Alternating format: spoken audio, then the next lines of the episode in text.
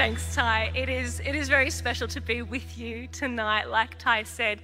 It is my last Sunday with you, serving you as a pastor before I go on maternity leave. So there's a lot of mixed feelings. Very sad to be leaving, but very excited for the next season. Um, I was reflecting on this, and it's it feels weird to think that, as crazy as ministry life is, we're now stepping into a full time vocation that's even crazier. Um, so your prayers are appreciated there. Thank you so much. Um, and I know you've probably been thinking it for a few months now. Don't worry, I haven't just let myself go. There's a few kilos that are chocolate and ice cream, but I promise the rest is baby, so it's fine. It's all good. As we're continuing in our Joshua series tonight, you might remember last week Ty shared on Joshua chapter 5 that God's way is the best way. And I love the story he shared about moving furniture with his dad. So his dad owns a furniture business, right, moving them. And Ty thought it'd be a great idea to give his dad advice on how to do it, but ultimately came to the conclusion that his dad knows exactly what to do, just as our Heavenly Father knows exactly what to do. So, tonight, as we look at Joshua chapter 6, I want to build on this idea that God calls us to be obedient to his ways, even when we cannot understand them. I want to use this story as a case study as we have a look at this. If you remember where we left off in chapter 5, the leader of the Israelite people, Joshua, is looking out over the city of Jericho that God has instructed them to capture. Now, just to add some context, remember that Joshua, at this point, is an 80 year old man. He's the general of the army of the Israelites who is going to lead into battle, the first battle with the city of the promised land. This is a monumental moment for the Israelites. This land has been promised to them, to their ancestor, Abraham, hundreds of years ago. God had this beautiful land prepared for them a land flowing with milk and honey of safety and provision. But if you remember when the Israelites left Egypt, a journey that should have taken 11 days took 40 years because of their disobedience. And now, 40 years later, here they are, finally in the land that God had promised them, and they're faced with another choice. Will they obey God and occupy the land as He has instructed?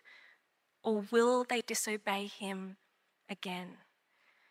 And we can only imagine this is all fresh in Joshua's mind as he's looking out over the city of Jericho and he encounters a warrior who identifies himself as the commander of the Lord's army.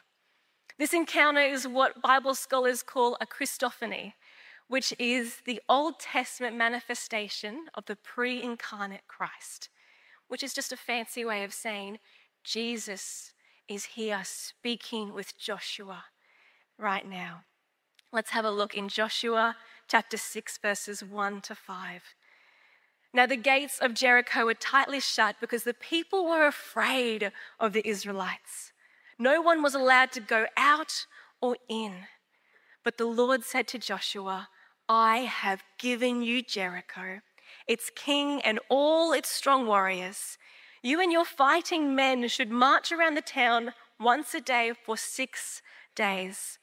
Seven priests will walk ahead of the ark, referring to the ark of the covenant, each carrying a ram's horn. On the seventh day, you were to march around the town seven times with the priests blowing the horns. When you hear the priests give one long blast on the ram's horns, have all the people shout as loud as they can. Then the walls of the town will collapse and the people can charge straight into the town. Now, I want to stop here and give credit where credit is due. Because the very fact that Joshua could keep a straight face through all of this and not turn to God and say, Are you serious? is an absolute miracle. Because what God says here is not a good military strategy. Remember, Joshua is the general of an army. He is looking out over the town and he has a plan. He has a battle plan and a strategy to tackle these 15 foot thick walls that cover Jericho. Joshua has his plan, but God has another plan. Instead of ramps, ropes, battering rams, archers, and spears, that would be the normal and logical way to go about this city. God instead wants to arm the Israelite army and Joshua with ram's horns, priests, and a wooden box. And when I say ram's horns, I literally mean ram's horns. In fact, would you believe that someone in the church actually has a ram's horn for, you to, for me to show you this evening? You ready? Take a look at this. This is your weapon of Jericho. Honestly, if I was in Joshua's position, I would look at the ram's horn, look at God, back at the ram's horn, and go, God, are you serious? You want me to tackle Jericho, 15 foot walls, with a musical instrument? It seems ridiculous. But thankfully, Joshua isn't me, and instead he obeys. Let's take a look from verse 6. So Joshua called together the priests and says, Take up the ark of the Lord's covenant, and assign seven priests to walk in front of it, each carrying a ram's horn. Then he gave orders to the people march around the town, and the armed men will lead the way in front of the ark of the Lord. After Joshua spoke to the people, the seven priests with the ram's horns started marching in the presence of the Lord, blowing the horns as they marched. And the ark of the Lord's covenant followed behind them. Some of the armed men marched in front of the priests with the horns, and some behind the ark, with the priests continually blowing the horns. Do not shout do not even talk, Joshua commanded, not a single word from any of you until I tell you to shout. Then shout. So the ark of the Lord was carried around the town once that day, and then everyone returned to the camp to spend the night. Joshua got up early the next morning and the priests again carried the ark of the Lord. The seven priests with the ram's horns marched in front of the ark of the Lord, blowing their horns. Again, the armed men marched behind, in front of the priests with the horns and behind the ark of the Lord. All this time, the priests were blowing their horns. On the second day, they again marched around the town once and returned to camp. They followed this pattern for six days. Can you imagine the people of Jericho, the Canaanites at this point? We've already heard they're fearful of the Israelites because they've heard of what their God did in Egypt, in the Red Sea, and now at the Jordan River. And now I don't know anything, but I would speculate that after that first day, the Canaanites are pretty shaken up. The text says that they have totally locked up the city. No one is going in or out for the fear of the Israelites approaching. It would have been so tangible in the air. But then the Israelites leave. They march around the city once and then they go home. Can you just imagine the Canaanites' confusion? What just happened? And then the same thing happens the next day, and the next day, and the next day. And I wonder if by the sixth day, the Canaanites have taken to grouping on the walls of the city, looking down at this ragtag procession of priests and their horns and their wooden box. And they're going, Come on, guys, come check this out. Come look at this. They're at it again. Another lap around the city. And we can only imagine, knowing human nature, that at this point the Canaanites are probably feeling pretty confident in their walls Six days, and the Israelites have not worked out how to get through. They seem totally clueless. No plan, no attempt to even break these walls.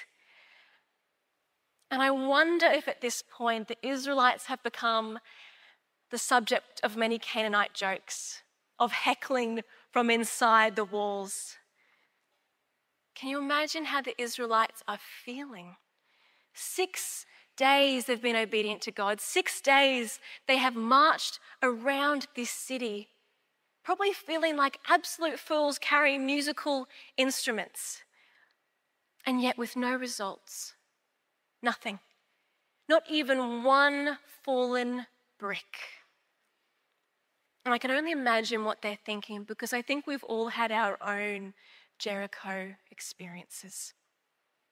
When God has called us to step out in obedience, but nothing seems to happen. And we're there asking, God, where are you? What are you doing? Why are you doing this? And our faith begins to waver because we cannot see or understand the way in which God is working. And fear begins to consume us. I want to share with you about the African impala. We might even have an image of it up on the screen. These creatures are awesome. They can jump 10 feet high and 30 feet in distance, huge, huge distances. But they can be trapped by a three foot wall in a zoo. Because you see, if they can't see where their feet will land, they will not jump. And so instead, they're trapped. When we're obedient to God, we have, the, we have the potential to scale great heights through God's empowerment. We have the potential to see breathtaking miracles taking place. But the moment that we cannot see the outcome, where our feet will land, where God is working, the other side of the wall, fear often consumes us and we're trapped. We begin to fear that our obedience in God will make us seem less than we really are, will make people think less of us. We become afraid that we might miss out on something that the world has to offer, or that we might be rejected by those around us because they might think we're weird, or we might get to a point where we're uncomfortable. And sadly, there have been so many times in my life where God has called me to be obedient, to give away possessions or money, but I've refused because I want to appear successful or I just want to have nice things and be comfortable. Or when God has asked me to do something so small and yet I don't do it because I'm so afraid of what other people might think of me. Can you imagine if the Israelites gave up after the sixth day? If they stopped marching around that wall because they were worried what the Canaanites would think of them? or because the heckling inside those walls got to them. Imagine what they would have missed out on. 40 years ago, they missed out on entering the promised land and seeing God do an incredible work in their lives because of their disobedience. You see, the work of God is preceded by the obedience of his people. And what I mean by this is that God doesn't need us to work but He chooses to work through our obedience. When we're obedient to God, we see incredible things happen. But when we are disobedient to God, we are the ones who miss out. If we want to see an incredible move of God in our lives, of impenetrable walls collapse, of seemingly impossible situations just melt away, we must first be obedient to what God calls us to do. And then when we look back at our lives, we will see a tapestry of God's spectacular works, of his faithfulness, because this is what the Israelites experienced. Don't you want to be able to look back when you're old and grey and see what used to look as like sacrifices? and instead see a spectacular outworking of God's faithfulness and power in your life, a lifetime of His love. When we are disobedient to what God calls us to, we miss out on seeing the great things that God has for us and our community. As I've been preparing to finish up work, I've found myself looking back over the last two years of ministry and to be perfectly honest with you, I never wanted to be a pastor. I really wrestled with God to be obedient to that one. I didn't want to give up my lifestyle. I was comfortable. I didn't want to give up my career. I didn't want to preach. I didn't want to have the responsibilities that went with the role. And so I wrestled with God. I was out of my depth. I was ill equipped and underprepared. But now, as I look back at what at the time seemed like the most absurd and ridiculous thing in the world to me, I am overwhelmed by God's faithfulness, overwhelmed by seeing God move in ways that I cannot take credit for, to be challenged and strengthened and changed by the power of the Holy Spirit and God at work, doing things that I am not capable of because of Him. And that is what the Israelites have experienced. And that is what God wants for you as well. He wants you to witness Him move powerfully and experience the full fragrance of His love. And we, if we look, if we keep going in verse 15, we'll see that this is what the Israelites experienced too. On the seventh day, the Israelites got up at dawn and marched around the town as they had done before. But this time they went around the town seven times. The seventh time around, as the priests sounded the long blast of their horns, Joshua commanded the people, Shout, for the Lord has given you the town. Jericho and everything in it must be completely destroyed as an offering to the Lord. Only Rahab the prostitute and the others in her house will be spared, for she protected our spies. Do not take any of the things set apart for destruction, or you yourselves will be completely destroyed and you will bring trouble on the camp of Israel. Everything made from silver, gold, bronze, or iron is sacred to the Lord and must be brought into his treasury. When the people heard the sound of the ram's horns, they shouted as loud as they could. Suddenly, the walls of Jericho collapsed, and the Israelites charged straight into the town and captured it. I love this story because I always wonder why God chose to work in this way. God, with all his power, all his wisdom, could have had the Israelites capture Jericho in any way he wanted.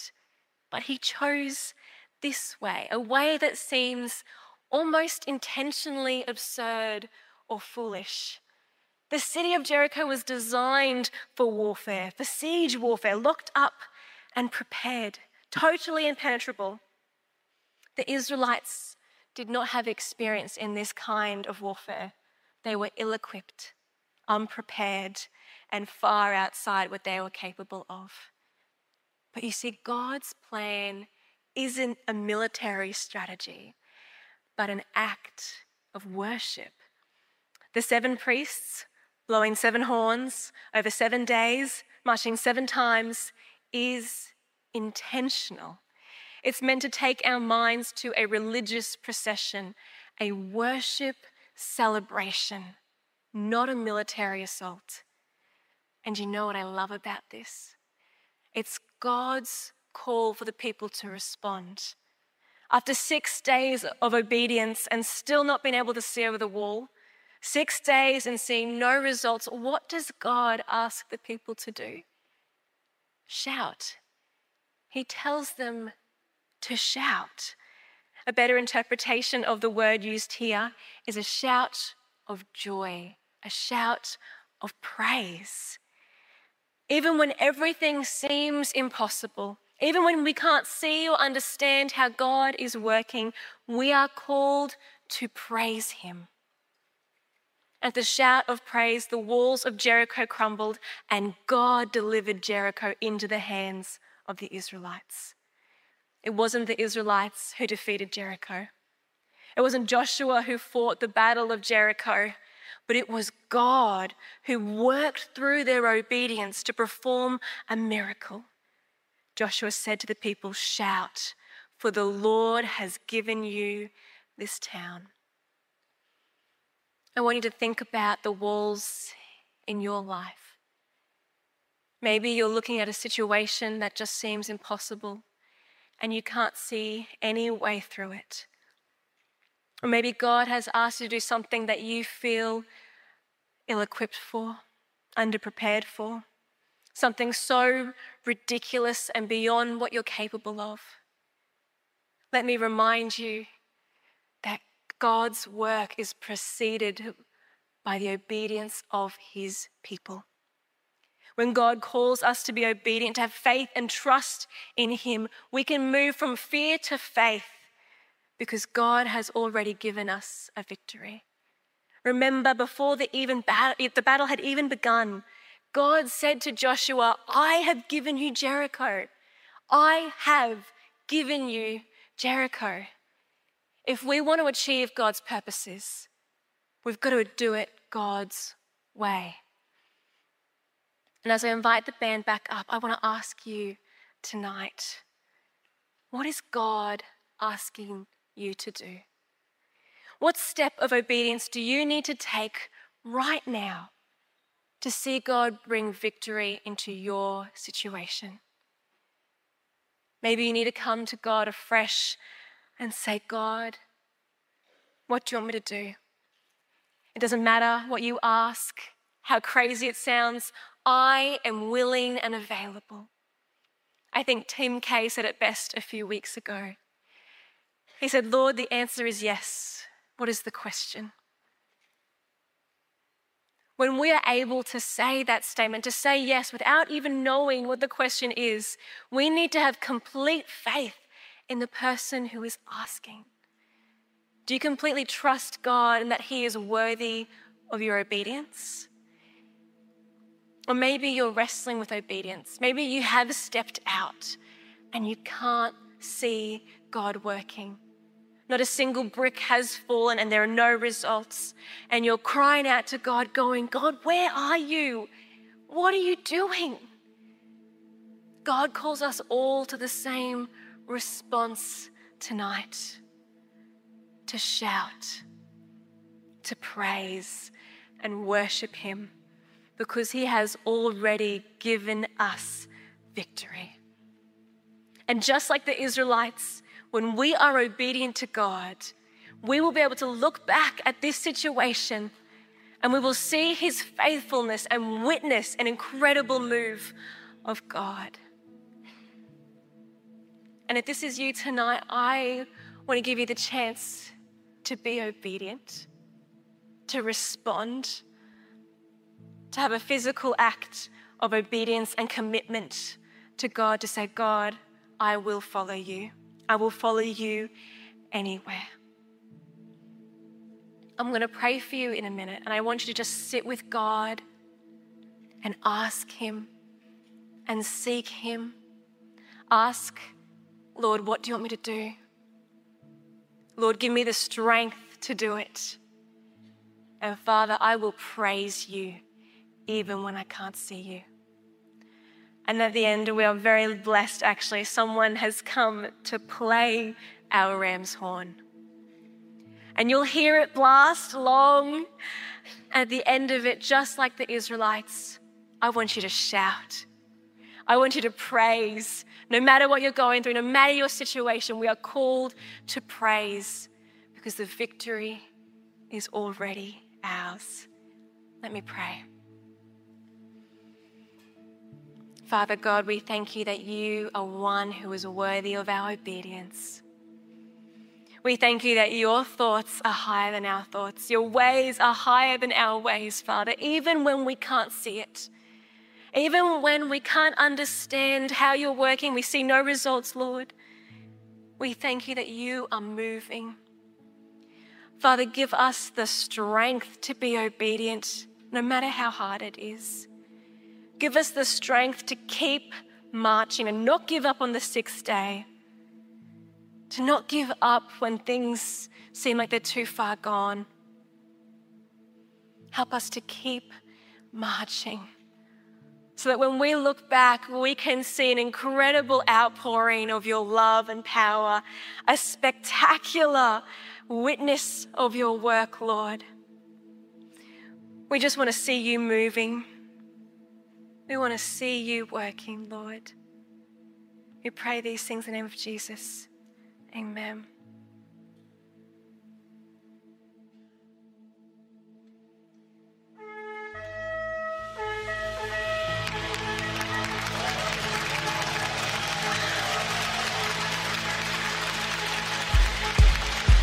On, let's stand. We're going to worship.